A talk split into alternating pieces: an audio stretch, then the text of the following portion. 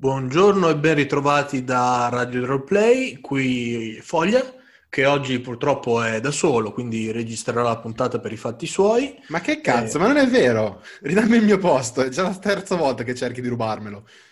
Oggi Alle non c'è e quello che vi tratterò nell'argomento di oggi sono i sassi e quanto sono belli a Vicenza insieme alle luci e i coriandoli. Allora, io mi farò un podcast tutto mio con Blackjack e Squillo di Lusso, va bene? Così impari. Cheat. Cheat, beh, anche Vicenza, i sassi, le luci. Babbo Natale. No, ma, ma do, dov'è Padova? È lontano Padova? È vicino all'Islanda Padova? Bacca boy. Perle di un passato ormai lontano.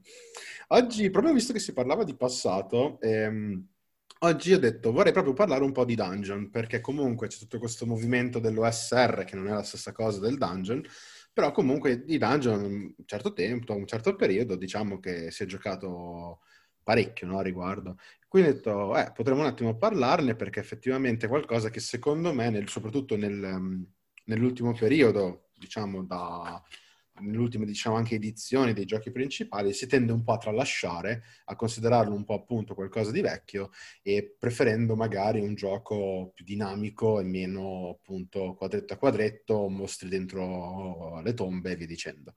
Tu esperienze con i dungeon, ti piacciono o non ti piacciono? Eh, poi da lì magari vediamo allora, il discorso. Mm, io sarà che eh, preferisco più una, una, narrativa che mi porti a qualche parte di un po' più sbrigativo rispetto a un dungeon, nel senso che il dungeon sai che entri e non sai quando finisce. Eh, più delle volte quando porti avanti una narrativa fuori da un dungeon riesci a concludere prima i, i discorsi, ecco, mettiamola così.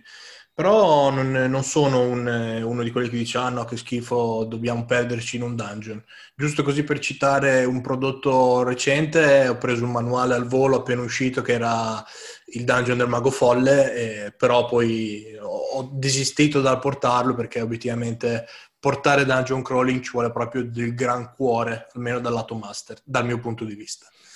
Ma Quindi... eh, hai preso anche un, un manuale che a 20 livelli di dungeon, cioè non Appunto. uno o due, 20.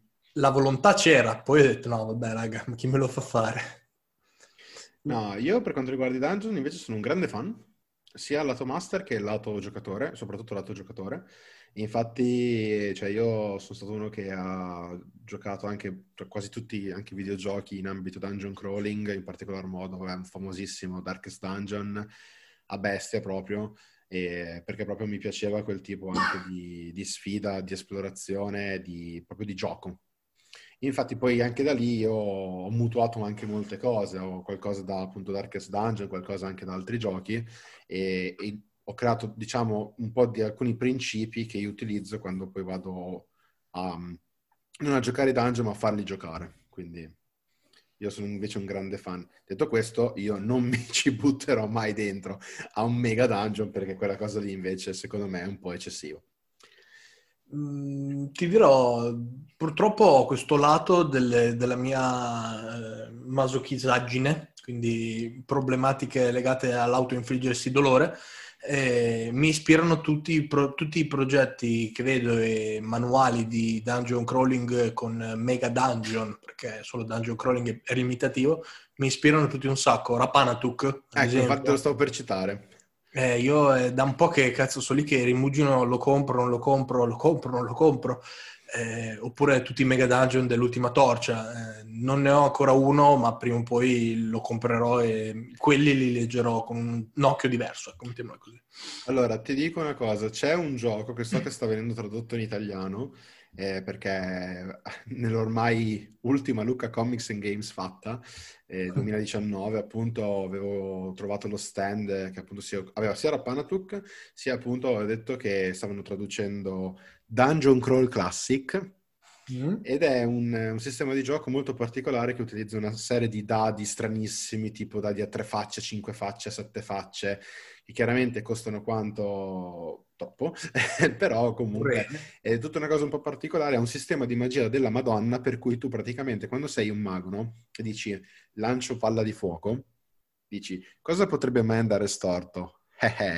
Tu sai che stai lanciando l'incantesimo palla di fuoco, ma non hai idea di quale versione di palla di fuoco venga fuori. Quindi tu tiri un dado, aggiungi una serie di cose, vai sulla tabella di palla di fuoco e vai a vedere che cazzo di versione di palla di fuoco è venuta fuori. Quindi magari ti è andata molto bene ed è venuta fuori la versione che volevi tu. Ti è andata un po' male e a questo punto hai tirato una tempesta di meteore. Esatto, super potenziata, massimizzata ti esplode anche casa. No, no, letteralmente cambia il tipo di incantesimo. Cioè, mm, tipo il fulmine può essere un fulmine che colpisce uno, può diventare una catena di fulmini, cioè roba che dici, vabbè, speriamo, vediamo che cazzo viene fuori sto giro. Comunque, no. eh, per quanto riguarda i dungeon vero e proprio, eh, diciamo che adesso, fra l'altro, eh, con appunto, come si diceva un attimo all'inizio, con l'avvento no, dell'OSR, no? o School Renaissance, eh, di cui fra l'altro abbiamo anche in Italia diversi giochi mm, interessanti che lo riprendono, il più famoso direi che sia proprio Old School Essential. Sì. E, ehm, comunque spero, anche con Ultima Torcia, comunque che qualcuno ci si avvicini portandolo un po', tra virgolette, come si deve questo maledetto dungeon, perché secondo me dà la possibilità, eh, sia all'interno di un'avventura, diciamo, più, uh, con un respiro più ampio, quindi non solo dungeon crawling puro, sia come invece solo proprio dungeon crawling, la possibilità di avere un'esperienza molto diversa rispetto a quelle che chiamiamo moderne, eh, in cui si è un po' intrattenuti da altre cose. E quindi il motivo proprio per cui mi piace molto il dungeon è il fatto che perlomeno nel mio caso, io mi aspetto proprio il problem solving, no? cioè il fatto di trovarmi all'interno di una situazione in cui non devo picchiare i goblin e basta, ma devo trovare il modo di picchiare i goblin in una maniera diversa perché sennò mi, mi ammazzano. Ora, la parte, più, la parte più bella secondo me del dungeon crawling, per quel che ho giocato io, è il rischio di arrivare con le risorse terminate all'ultimo scontro, nel senso che, ah vabbè, ho questi slot incantesimi, te li bruci, non dico subito per amor di Dio, ma eh, sei magari costretto perché la situazione sta degenerando un po' troppo, sei costretto a usare degli incantesimi, poi arrivi alla fine che cazzo, eh, se avessi tenuto quell'incantesimo anziché sputtanarlo così, oh, sarebbe stato più facile l'ultimo scontro. Il bello è anche quello, quindi gest- la gestione un attimo meta della, delle risorse. Ecco, magari impostiamolo così proprio il discorso, cioè mm, magari scambiandoci anche un po' i ruoli, no? Quali secondo te dovrebbero essere un po' i principi da seguire quando qualcuno eh, inizia a progettare un dungeon, quindi parliamo lato master, poi eventualmente parliamo anche lato giocatore. Per farti un esempio, io il primo principio che seguo quando vado a progettare un, un dungeon è il fatto che io lo imposti come una grossa indagine. Cioè io, ogni stanza per me deve dare un indizio, e un indizio non per forza esplicito, qualcosa che magari devono trovare o devono notare, che dia un'idea di quello che sia tipo o il boss finale o la natura del dungeon o qualcosa che sia importante per la storia. Sono tanti puntini che poi i giocatori devono mettere insieme, però il fatto che ogni stanza debba avere un indizio, qualcosa che aggiunga qualche cosa. E per me è emblematico, ad esempio, il castello di, di Strad, eh, in cui tu, dando dentro, senza fare troppi spoiler, ti rendi conto di una storia dietro a questo, a questo NPC eh, che ti fa capire anche la profondità, diciamo, di background di questa, di questa creatura, di questa entità. Questo è il primo, diciamo, dei miei principi a riguardo. Dal mio punto di vista, eh, quando scrivete un dungeon, eh, la parte principale è il boss finale, nel senso mh, mm, cercare di capire perché uno dovrebbe finire dentro questo dungeon e provare a personalizzarlo il più possibile in base sempre al nemico. Mh, è difficile che un super mega guerriero finisca in un dungeon, è più facile che ci sia un, eh, un, inventore pazzo, un mago, appunto, beh, citando sempre quei due o tre manuali che conosciamo ormai tutti. Eh, però, insomma, ragioniamoci su perché portare un dungeon. Eh, l'idea che dicevi tu di mettere degli indizi è carino perché così non arrivi eh, all'ultima stanza con l'ultimo boss che sei totalmente preso alla sprovvista. Magari ci sono tutte delle, del ripetersi di cose che ti possono far portare ad avere dei vantaggi alla fine all'ultimo scontro. Sono tutte cose carine da tenere in considerazione in modo tale da non portare una cosa piatta e più lineare possibile. Entri in una stanza, sconfiggi tre mostri, stanza dopo trappola vuoto, stanza dopo altri tre mostri, stanza dopo boss finale. Mm, ha senso che ci sia qualcosa di particolare in tutte le tre stanze per arrivare all'ultima, dal mio punto di vista. Beh, allora, secondo me all'interno di una storia, senza ritirare in mezzo il discorso storytelling e via dicendo, non si può arrivare in fondo a un'avventura e tu affronti effettivamente per la prima volta il boss finale in quel momento lì, perché significa che è comunque un personaggio anonimo. Devi averlo già incontrato. Se invece il dungeon è solamente una parte dell'intera avventura, allora magari ci può stare che raccogli indizi e magari lo affronti una sola volta, ma se l'avventura è il dungeon, allora vuol dire che tu avrai, dovrai affrontarlo più volte, anche solamente per un breve periodo, giusto per capire effettivamente un po' che caratteristiche ha, ma soprattutto per dargli spessore. Comunque mi volevo ricollegare al discorso che hai fatto tu all'inizio, cioè del consumo delle risorse e soprattutto del apro la stanza, tre goblin, vado in quella di fianco, trappola ma non c'è nient'altro e vado via. Io ad esempio a riguardo eh, ho deciso di abbandonare completamente l'idea di progettare il dungeon con già dentro i mostri per ogni singola stanza. Mm-hmm. Invece quello che faccio io, faccio dei dungeon vuoti, cioè nel senso a livello di combattimenti, tranne in alcune zone specifiche, esempio il boss finale, esempio magari una sorta di guardiano iniziale, e piuttosto mi scrivo una, una, lista di possibili incontri casuali che o tiro dentro semplicemente come la cosa mi, mi ispira, qua ci starebbe bene questo, lo butto dentro, oppure usando un metodo un pochino più tecnico che magari descriveremo in una futura puntata, a seconda di determinate situazioni, determinati tiri di dado, potrebbe esserci uno o più incontri casuali di gravità via via differente. Tu credo che abbia già sperimentato questa cosa qua. Penso di sì. Non ho grande memoria riguardo, ma qualcosa mi dice. No, de- sì, detto questo, io poi anche il discorso della preparazione del, del, dungeon, io seguo anche un'altra regola, quella delle stanze segrete, no? Che ognuno, perlomeno io mi chiedevo, ma la stanza segreta deve esserci, non deve esserci, quante ce ne metto?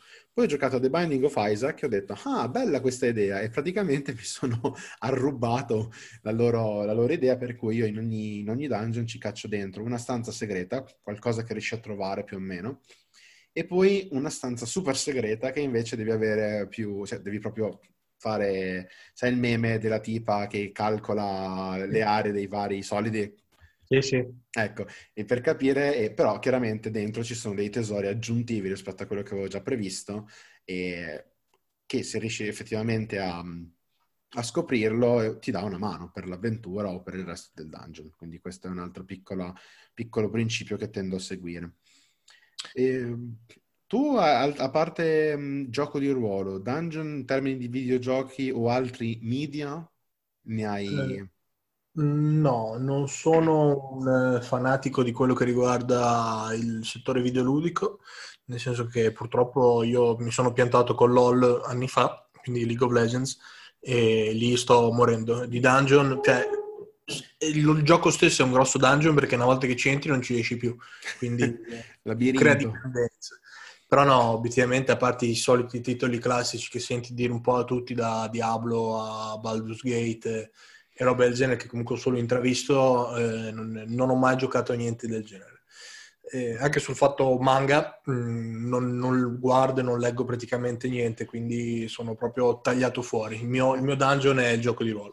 Perché ti dico, lì ad esempio è diventato famoso un po' di tempo fa un, un manga riguardo eh, che si chiama Goblin Slayer, che praticamente nel primo numero eh, un gruppo di avventurieri, chiamiamoli di livello 1, decide di improvvisarsi e andare a uccidere dei goblin dentro una grotta e dei quattro direi che decidono di partire, allora due muoiono, una credo che subisca altri tipi di violenze, non so se riesci a capire, e una viene salvata a culo dall'eroe che la tira fuori e praticamente dice a scemi, se andate dentro un dungeon e non vi preparate, esplodete che fate. E che, vabbè, secondo me ci sono stati dei toni decisamente troppo forti per quanto mi compete e per quella che è la mia, chiamiamola sensibilità e gusto. Eh, però comunque... prendendola molto alla larga, una versione molto più light, secondo me ci deve essere un po' quella sensazione di letalità, di pericolo costante eh, durante un'esperienza di dungeon crawling. E secondo me Ultima Torch, ad esempio, questa cosa qui la fa molto bene, perché se già è pericoloso di suo, soprattutto in una realtà in cui anche il più semplice carrello da miniera può trasformarsi in una trappola mortale, eh, diciamo che secondo me ti mette nella giusta condizione per goderti tra virgolette, questo tipo di esperienze qui. Tu l'hai giocato il carrellino della miniera maledetto? No, ma ho visto giocarlo, quindi so di cosa parli e sempre bello, sempre bei momenti. Perché tu dici, cosa potrebbe andare mai storto prendendo questa cosa eh. qui? Ecco. Eh, cosa potrebbe mai andare storto? Cosa potrebbe mai andare storto se tagliassi a metà delle montagne russe? no, no certo. Quello è stato, è stato, interessante proprio, però qual era la premessa? Perché poi lì uno dice, ah ok, perché hai la letalità che già te l'ha impostata il gioco e sai che benissimo qualsiasi cosa lì potenzialmente possa essere pericoloso. Invece in altri giochi eh, la cosa è meno presente, quindi secondo me si perde un po' quella sensazione, soprattutto ad alti livelli. Se prendiamo la classica quinta edizione, cioè quando tu comunque hai i punti ferita che ne sono massimizzati o comunque sei già di livello 5, 6, 7, il dungeon entri dentro un po' alla porco di un cane, cioè entri dentro, sì, vabbè, palla di fuoco nella stanza 1, palla di fuoco nella stanza 2 e via che andiamo. No, no, chiaro deve esserci un sistema dietro, secondo me, che un po' supporta meglio il, la, quello che vuoi portare al tavolo. Ecco. Poi, ovvio, si può giocare tranquillamente anche con DD perché eh, più aumenti di livello, più aumentano i mostri da mettere contro particolari, mettiamola così. Eh, I goblin diventano improvvisamente tutti dei main flayer. eh, è cambiato. Sì, poi i combattimenti diventano di 12 miliardi oh. di Esatto. Però tieni conto che i goblin possono diventare mind flayer, ma solo se sei in D&D della Wizard. perché altrimenti non possono farlo, perché è marchio. Anche Beholder. Beholder sì, anche, sì, sì, sì, sì, Trovi una stanza piena di Beholder, solo in ah, D&D. Esatto, perché dalle altre parti, tipo in Pathfinder, diventano, vabbè, draghi rossi infernali antichi, boh, vai. Ma non ci no, stanno no. nella stanza, come ci sono entrati? Metticeli, non romper cazzo. Okay. Stanno stretti. no, vabbè, sì, sì, sì, no.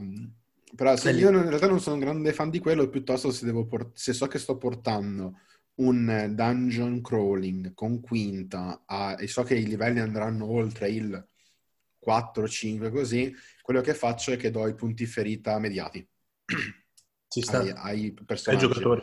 Esatto, sì, sì. magari, magari eh, i, primi, so, i, primi, quattro livelli magari glieli do, glieli do, pieni proprio per dire fate un po' di fondo, di sano fondo e dopodiché da, quando fanno magari il livello 5 o comunque lì poi mi adatto un po' alla situazione inizio a dargli immediati, quindi tendo a fare così. E un'altra cosa che però è, secondo me importante e con cui mi sono trovato molto molto bene è che a me disegnare i dungeon cioè mi scende la catena proprio, non, non ne ho voglia. non ne ho voglia perché, ah ma quindi quest- se questa la faccio di 5 quadretti piuttosto che di 6, allora qui dentro, ma che due coglioni, non c'ho voglia, non c'ho tempo.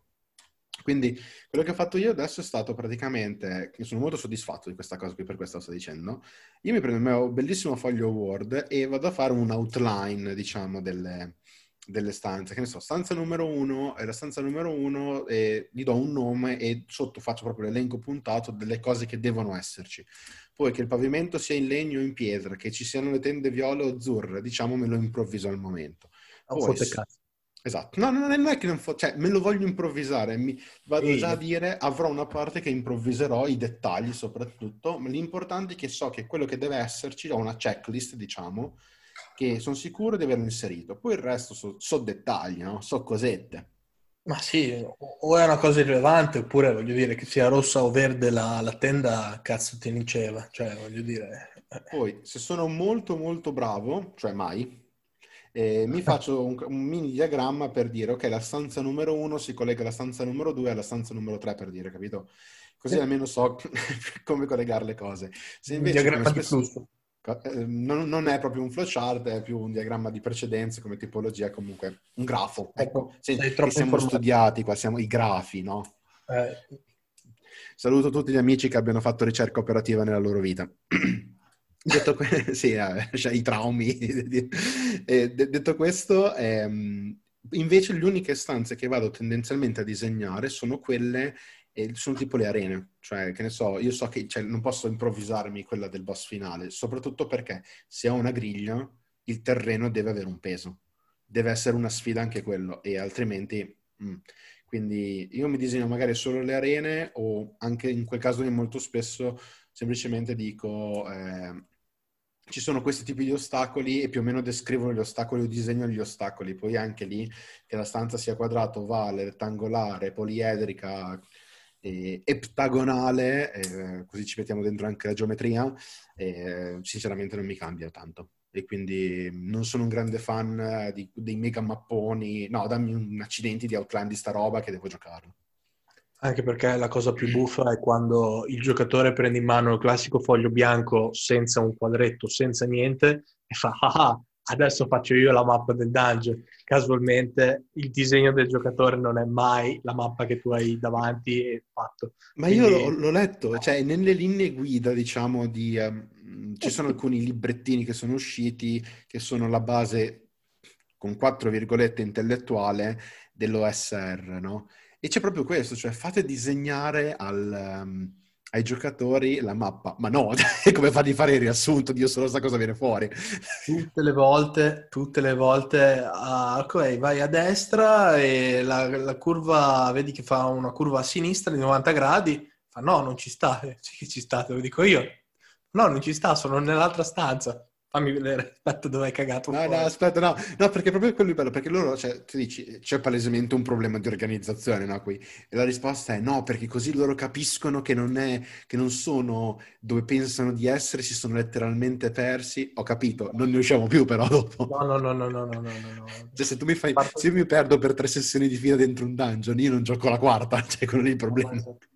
È per quello che non voglio giocare dungeon crawling. Dopo c'hai tutti questi, questi tarli che ti spingono nella testa e no, no, basta, no.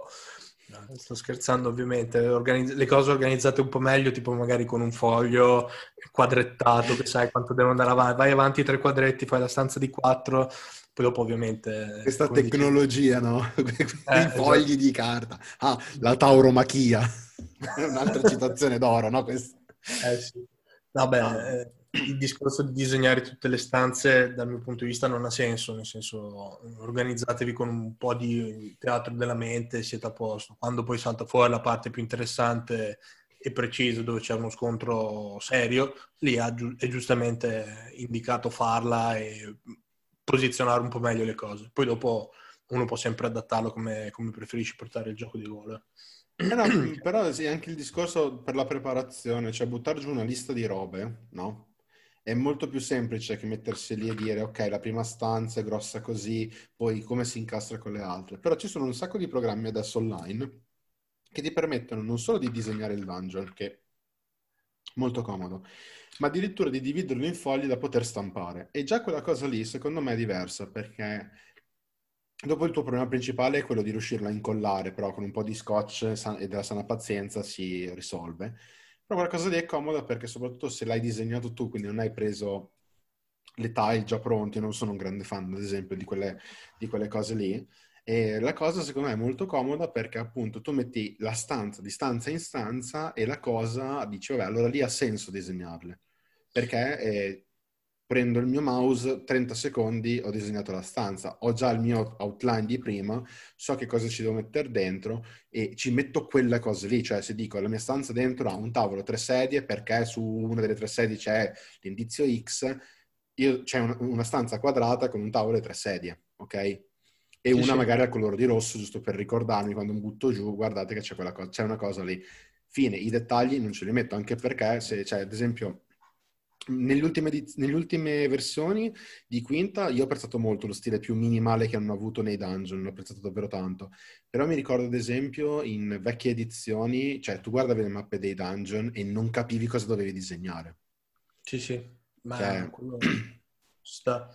Molto io... belle, molto sceniche, soprattutto quelle di Pathfinder, mi ricordo erano veramente bellissime, ma c'erano delle situazioni, sia lì ma soprattutto anche in altri giochi, che dici non ho idea di cosa devo disegnare, cioè, ci metto vent'anni. Eh... Io l'unica cosa che dico riguardo è che soprattutto in un periodo come questo dove trovarsi dal vivo è pressoché impossibile. Eh... È illegale, non è impossibile. Vabbè, è impossibile. Poi illegale uno può fare le cose clandestine, no? Voglio dire, altrimenti il proibizionismo non ci ha insegnato un cazzo. Cioè, eh, perché non ti fai l'alcol nella vasca da bagno, no? Eh, sì, perché se non muori quando lo bevi. secondario, secondario. Eh, quello che ti voglio dire io è che, soprattutto con l'utilizzo di piattaforme tipo Roll20 e robe del genere, avere la mappa pronta e token degli omini sopra che si spostano e tutto, quello viene comodo. Mi è piaciuto, nel senso mi aspettavo fosse una brutta esperienza. Poi ti parlo di quelle che ho sviluppato nel periodo del lockdown eh, da marzo in avanti più o meno. E mi aspettavo che giocare su internet fosse un po' una, una menata, nel senso che dici, cazzo, più delle volte eh, fai fatica a seguire, fai fatica a tenere l'alta concentrazione e tutto. Giocando su griglia mm, con Roll20 eh, la cosa mi è piaciuta cosa che io di solito la griglia la, un po' la aborro perché non è che mi piace tantissimo. Invece direttamente su Roll20 con posizioni l'omino, vedi il raggio di azione, vedi quanto ti puoi spostare, la spec raggio ha e roba del genere, quello cazzo figo. Abbatti, abbatti, le barriere diciamo che dici ok devo mettermi qua a fare i conti appunto il meme della tipa che calcola l'R dei solidi esatto. eh, che effettivamente spegne un po' il tutto. Eh, prendi la mappa, disegna la mappa, sposta di, di, di tre quadretti. in Roll20 tu puoi caricare direttamente le mappe. Esatto. Quindi bomba, eh. Anche meno sbatta. Cioè hai la sbatti dove le trovare, cercarle fatte bene e tutto. Però una volta che ce l'hai, pum, carichi e ci trasporti in cima agli omini, più delle volte ti funziona già come griglia, nel senso che sono già divise in quadretti. Quindi eh, quello è bello e comodo dal mio punto di vista. No, io, sono, io invece sono un grande fan del gioco online eh, soprattutto perché io sono, ad esempio, sempre per restare in ambito quinto, grandissimo fan di D&D Beyond, per me è stato veramente un... ti salva il culo quella roba lì, devi fare i conti, i giochi, te lo porti dietro sul cellulare e sei a posto così, puoi tirarci anche i dadi, sempre che il master te li accetti, mannaggia a te.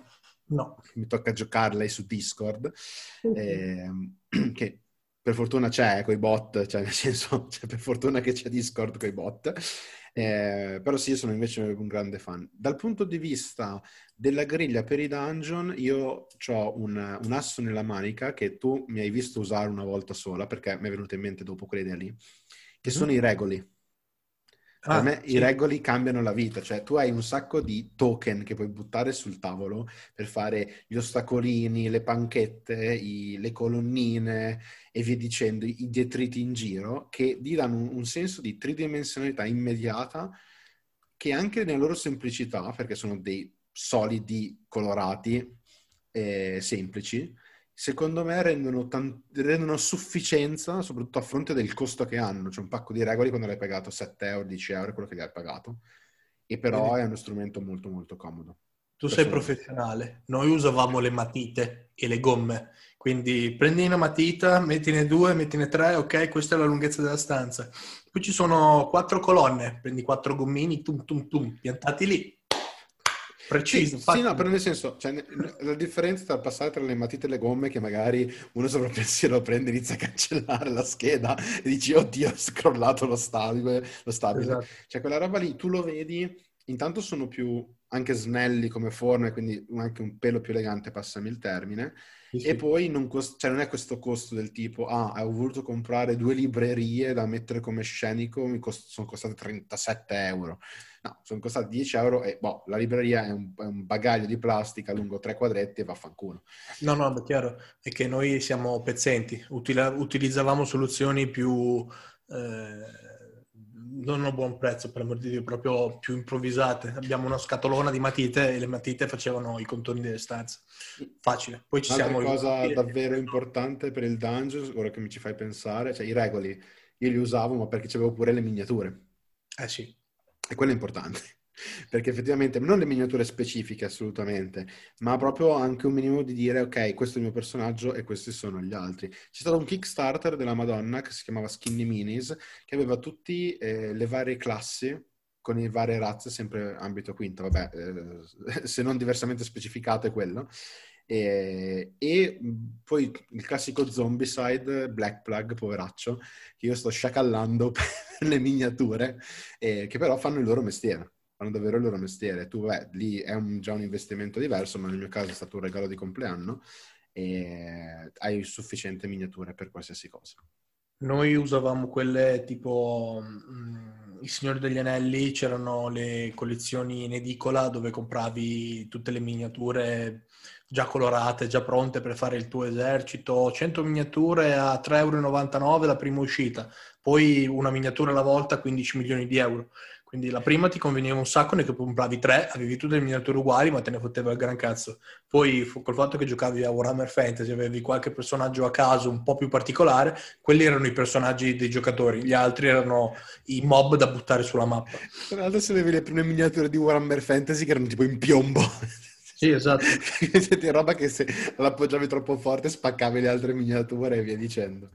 Ehm sempre riguardo le miniature, ormai ci sono dei siti su internet dove eh, tu selezioni la tua immagine del personaggio, la, la, pianti lì in cima e lui ti va a creare quello che è un foglio PDF il più delle volte che te lo stampi, dove hai la possibilità di fare la miniatura di carta che è praticamente 2D, dove hai la tua immagine da una parte e dall'altra e usi quella sulla, eh, sulla, sulla mappa. Quella cosa lì infatti ti salva un sacco perché eh, se tu prendi le basette, quelle da un pollice, di, che io ho preso quelle di Pathfinder ai tempi, erano molto comode perché se tu andavi a stampare fronte e retro, in copisteria magari, questo foglio di miniature e lo facevi plastificare in diretta, ok?